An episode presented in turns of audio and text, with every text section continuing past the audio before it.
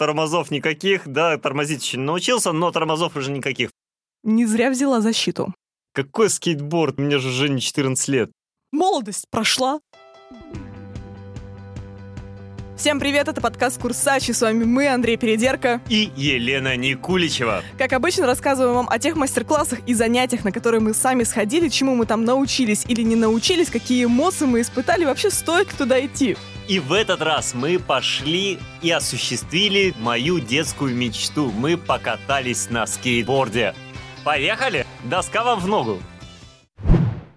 Я думал, что мои детские вот эти все комплексы от того, что я не могу стоять на скейте, они здесь оживут. Я вспомню про то, как это было тогда, в далекие там пять лет моей жизни.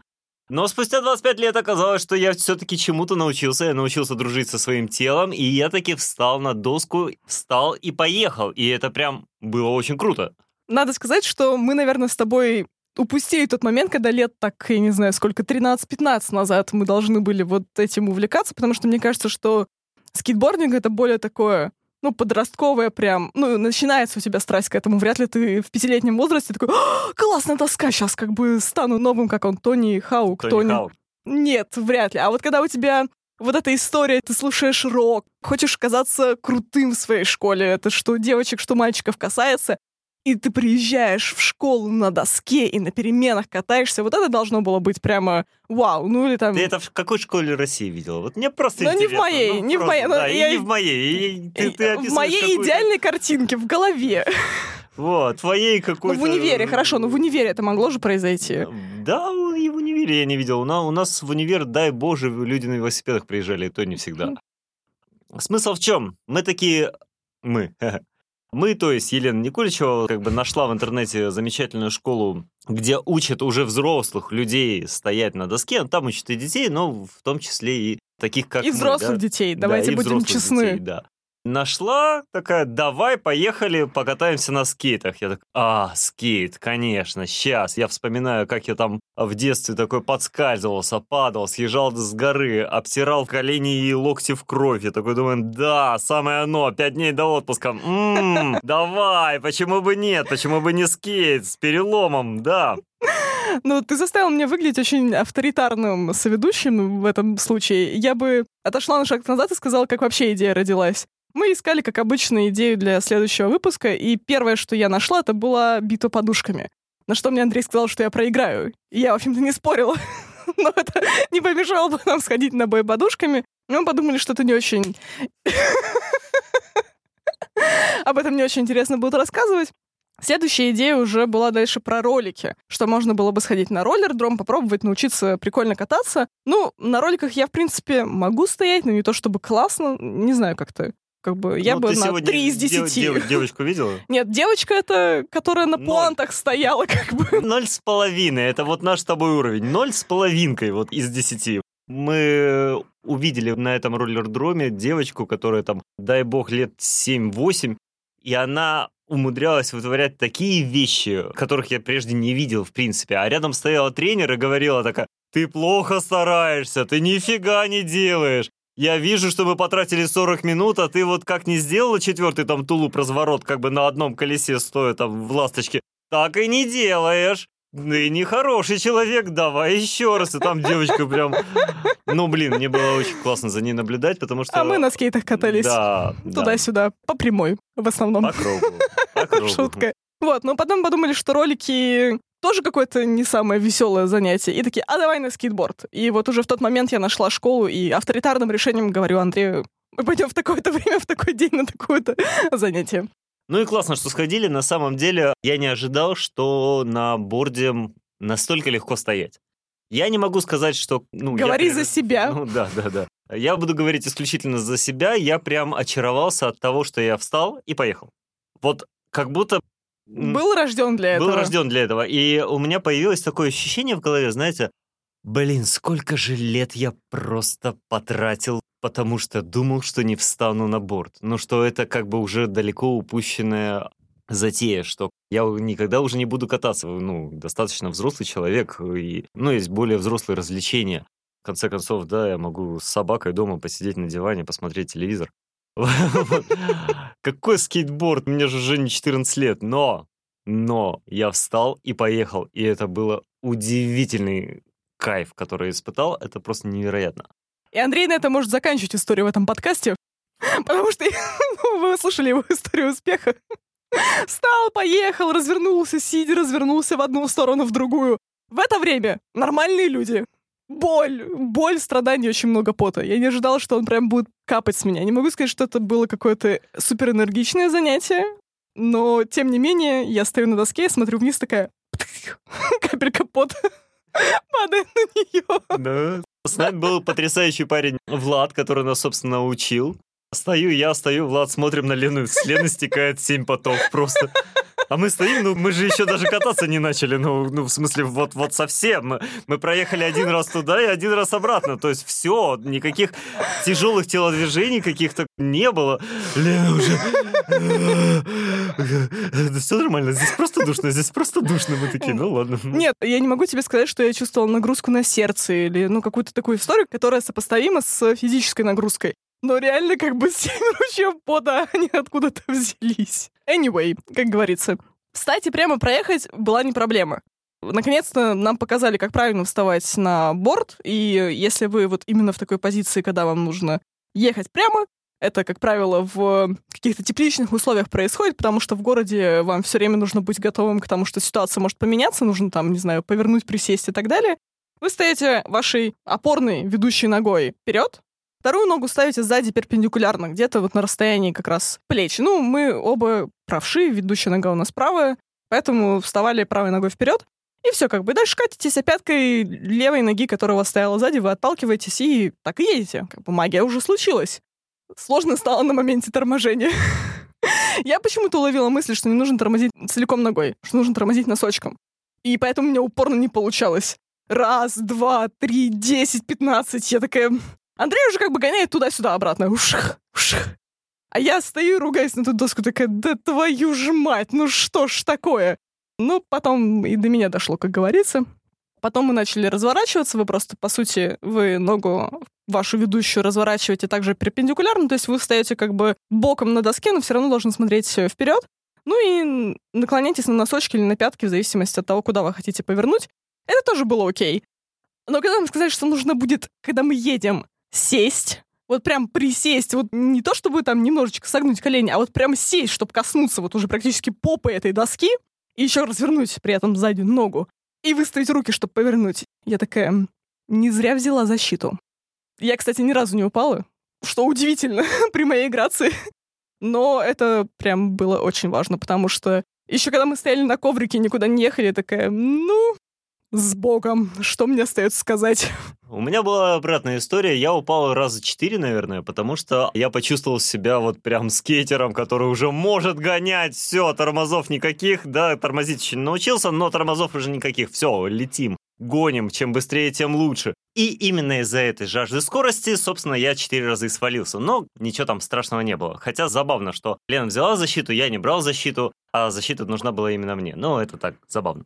Я бы с удовольствием на самом деле схватил лонгборд и поскакал по дорогам, попробовал, что это такое, попробовал, насколько наш город да, приспособлен для езды на борде.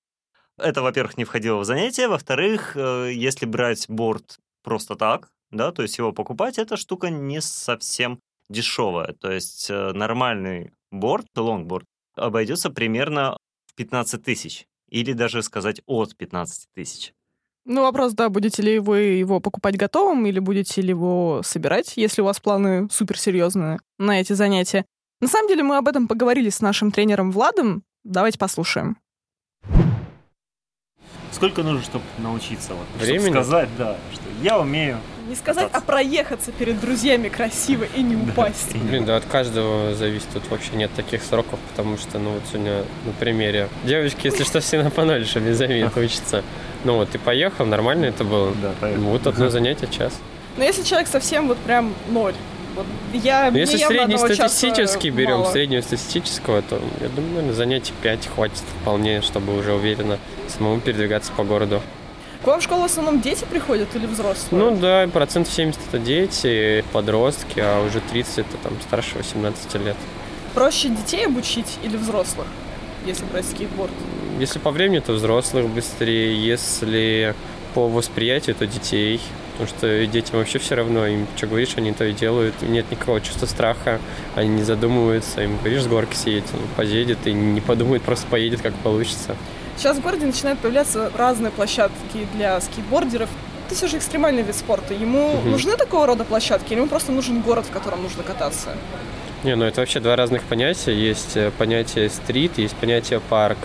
Парк — это, соответственно, подготовленная уже площадка. Стрит — это когда ты просто идешь на улицу, ищешь спот и находишь его. Круто, что есть площадки, они появляются, потому что стрит такой больше типа андеграунд какой-то нелегальный.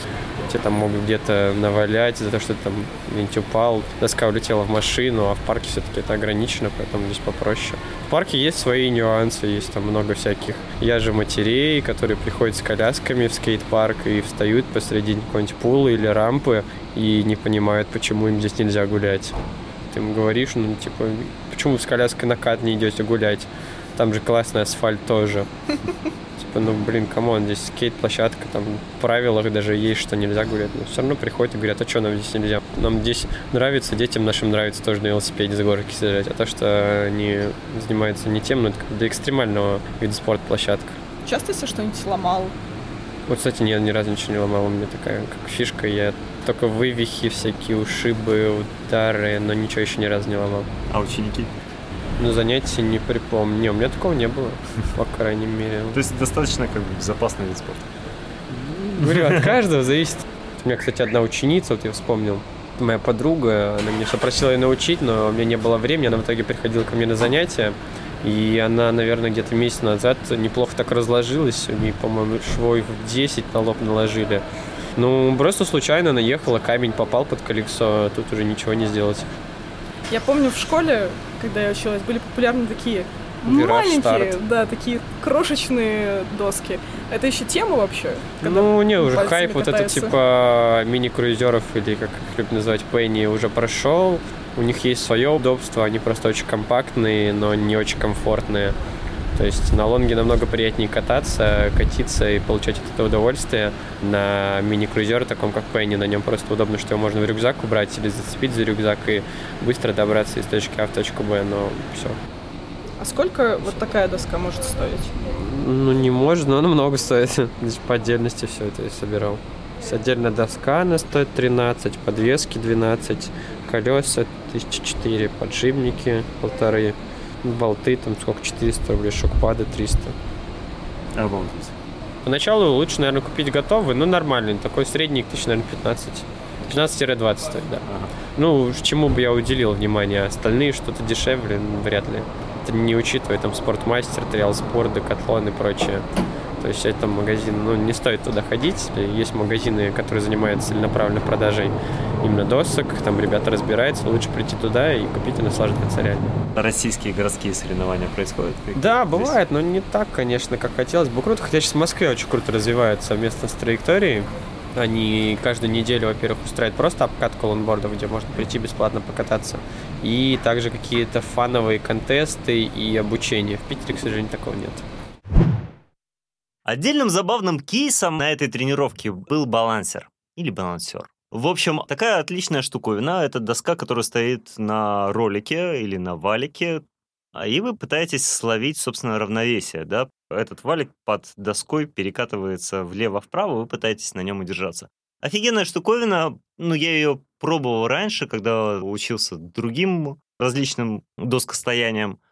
Штука прикольная, штука интересная, важная. С ней делают очень много упражнений, плюс на ней йогой занимаются и так далее и тому подобное. Я устоять толком не могла. Какая йога?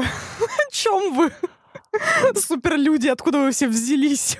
Но это вопрос баланса и вопрос мышц кора, да, подготовленности стабилизаторов. Держишь ты себя или не держишь ты себя? Ну, это просто вопрос физической подготовки, не более того. Нет, но если вы только начинаете на ней заниматься, не делайте это в одиночку. Нужно, чтобы вас кто-то стоял и поддерживал, потому что улететь в одну или в другую сторону вообще как нефиг делать. И вообще лучше начать, вот там стояла рядышком другая история. Типа диск, у которого тоже есть, э, ну, как у елы некая, да, такая точка опоры, и вам нужно на нем пытаться балансировать, поскольку он все же поменьше и прикреплен к земле, это делать намного проще, нежели чем сразу вставать вот на этот балансер, как бы его правильно не называть. Это один из кейсов. И второй кейс, который там был, это то, что можно было попробовать абсолютно разные доски. То Ну, есть... э, Мне кажется, мы в основном на лонгбордах катались, судя по я описанию. попробовал еще и эту, и маленькую. Ну, ты и скейт попробовал, Да, я прям и скейт, скейт. скейт попробовал. На самом деле разница есть, разница великая. Там понимаешь, что на лонгборд, когда встаешь, ты как будто грузовиком управляешь. То есть он тяжелый, мощный, ты делаешь большие усилия для того, чтобы скорость набрать. Это конкретная одна доска, с которой я начинала. Удивительно, почему у меня не получалось? Что у меня была самая жесткая неповоротливая доска. Когда я встала на другую, все сразу пошло намного лучше. И вот здесь не надо говорить, что плохому пианисту мешает пианино. Но мы же все потом на этой доске покатались, и она никому Мы не же все, мешала. Ан- Андрей Валерьевич. Нет, ну согласись, мне тяжелее. Ну, в смысле, она, тяжелее она самая упорная, самая тормозящая. самая сопротивляющаяся. Да. Вот. Вот, но по факту своему, да, там было много досок, можно было все попробовать, на всем можно ездить, все действительно управляемо, остается только вопрос научиться. Но самое приятное, что можно было ездить после тренировки. То есть тренировка длилась час, и нам потом наш инструктор оставил все эти доски, типа, пожалуйста, катайтесь хоть до вечера. И мы еще час навернули, и, и честно сказать, уже подустали, и мышцы немножечко подзаболели, и причем подзаболели такие мышцы, которые даже я, тренирующийся человек, не ожидал у себя найти, то есть это вот, Мне кажется, икры будут сильно болеть. не знаю, насчет икр, вот в тех местах... Опишите. Бицепс бедра у меня там, там никогда не болело, вот именно под самое-самое колено. Чем бы я ни занимался, да, какими бы упражнениями кроссфита, там никогда не болело. Но цены достаточно демократичные, на самом деле. Не самый дорогой вид спорта. Но если приходите позаниматься, опять же, чисто по фану, у нас получилось 1200, по-моему, рублей с человека. Там в зависимости от того же, опять же, будний день, не будний день, какая категория у тренера. Поэтому вместе с арендой доски, и для меня еще с защитой вышло 1200, наверное, у тебя вот как раз на 50 рублей дешевле. Нет, 50 рублей это защита. Вот. 50 рублей, да, именно дешевле. Ну и, конечно же, это инстаграмное место. Вот максимально. Там очень такие приятные цвета с росписями на стенах. Стоит старый москвич, такой желтенький, раскрашенный. Кафешечка небольшая, место для детей. Конечно, детей много. Вот единственное, что когда мы занимались второй час, мне было намного спокойнее от того, что было практически вот никого. Не знаю, у меня не возникло вопросов. Ну, ты обижаешь и обижаешь детей, потому что дети-то стояли на своих роликах и на своих досках гораздо увереннее, чем мы, и они такие на нас поглядывали, как на древолов, которые вот прорастают в доску, держатся за нее руками и ногами и, и падают с нее. И они такие, «Хм, ну ладно, странные дяди и тети. Мне очень понравилось, и я думаю, я туда вернусь, и еще не раз, потому что для меня лично это еще один пунктик, я научился. Ты молодец, да. Можно злую шутку? Еще пока ни разу за все 14 занятий, на которые мы с тобой сходили, ты, по-моему, никуда не вернулся. Или нет? Я пытался вернуться на курсы пивоварения, чтобы прикупить пиво. Ну, в смысле, прям пойти и заниматься. Вот, а пойти заниматься, да, пока еще никуда не вернулся. Зато честно. Да.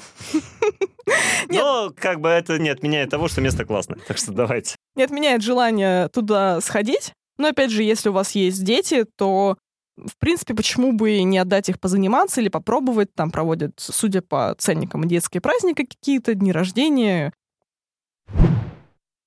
Кажется, что это все такое хихаха, там, я не знаю, андеграундный спорт или еще что-нибудь. А он, между прочим, в 2020 году уже непосредственно по нему будут проходить олимпийские соревнования. Он не только является олимпийским видом спорта, но уже и включен в основную программу соревнований. Так что летние Олимпийские игры, 20 Да. год. Поэтому мне даже интересно будет, как наши спортсмены выступят, как наша команда себя проявит. А я думаю, очень хорошо. Я думаю, как бы у нас много достойных ребят, которые всю жизнь к этому шли, с детства готовились, стояли на досках и сейчас покажут какой-то класс. Я в это искренне верю. Наверное, главная мысль всего этого, да и в целом нашего подкаста, что никогда не поздно. Нам все же тоже, знаете ли, не 20 лет. Молодость прошла. Шучу. Но мы без какого-то сомнения просто приходим и делаем. Даже если мы не понимаем, даже если вот как сегодня у меня очень долго не получалось толком встать на этот скейтборд, это не означает, что это вот какое-то для вас no или запрет для того, чтобы вы не пошли и не сделали то, что вы хотели сделать с детства. Ну, сходите просто по фану на одно занятие, в защите или без защиты, и попробуйте. Курс очень рекомендует.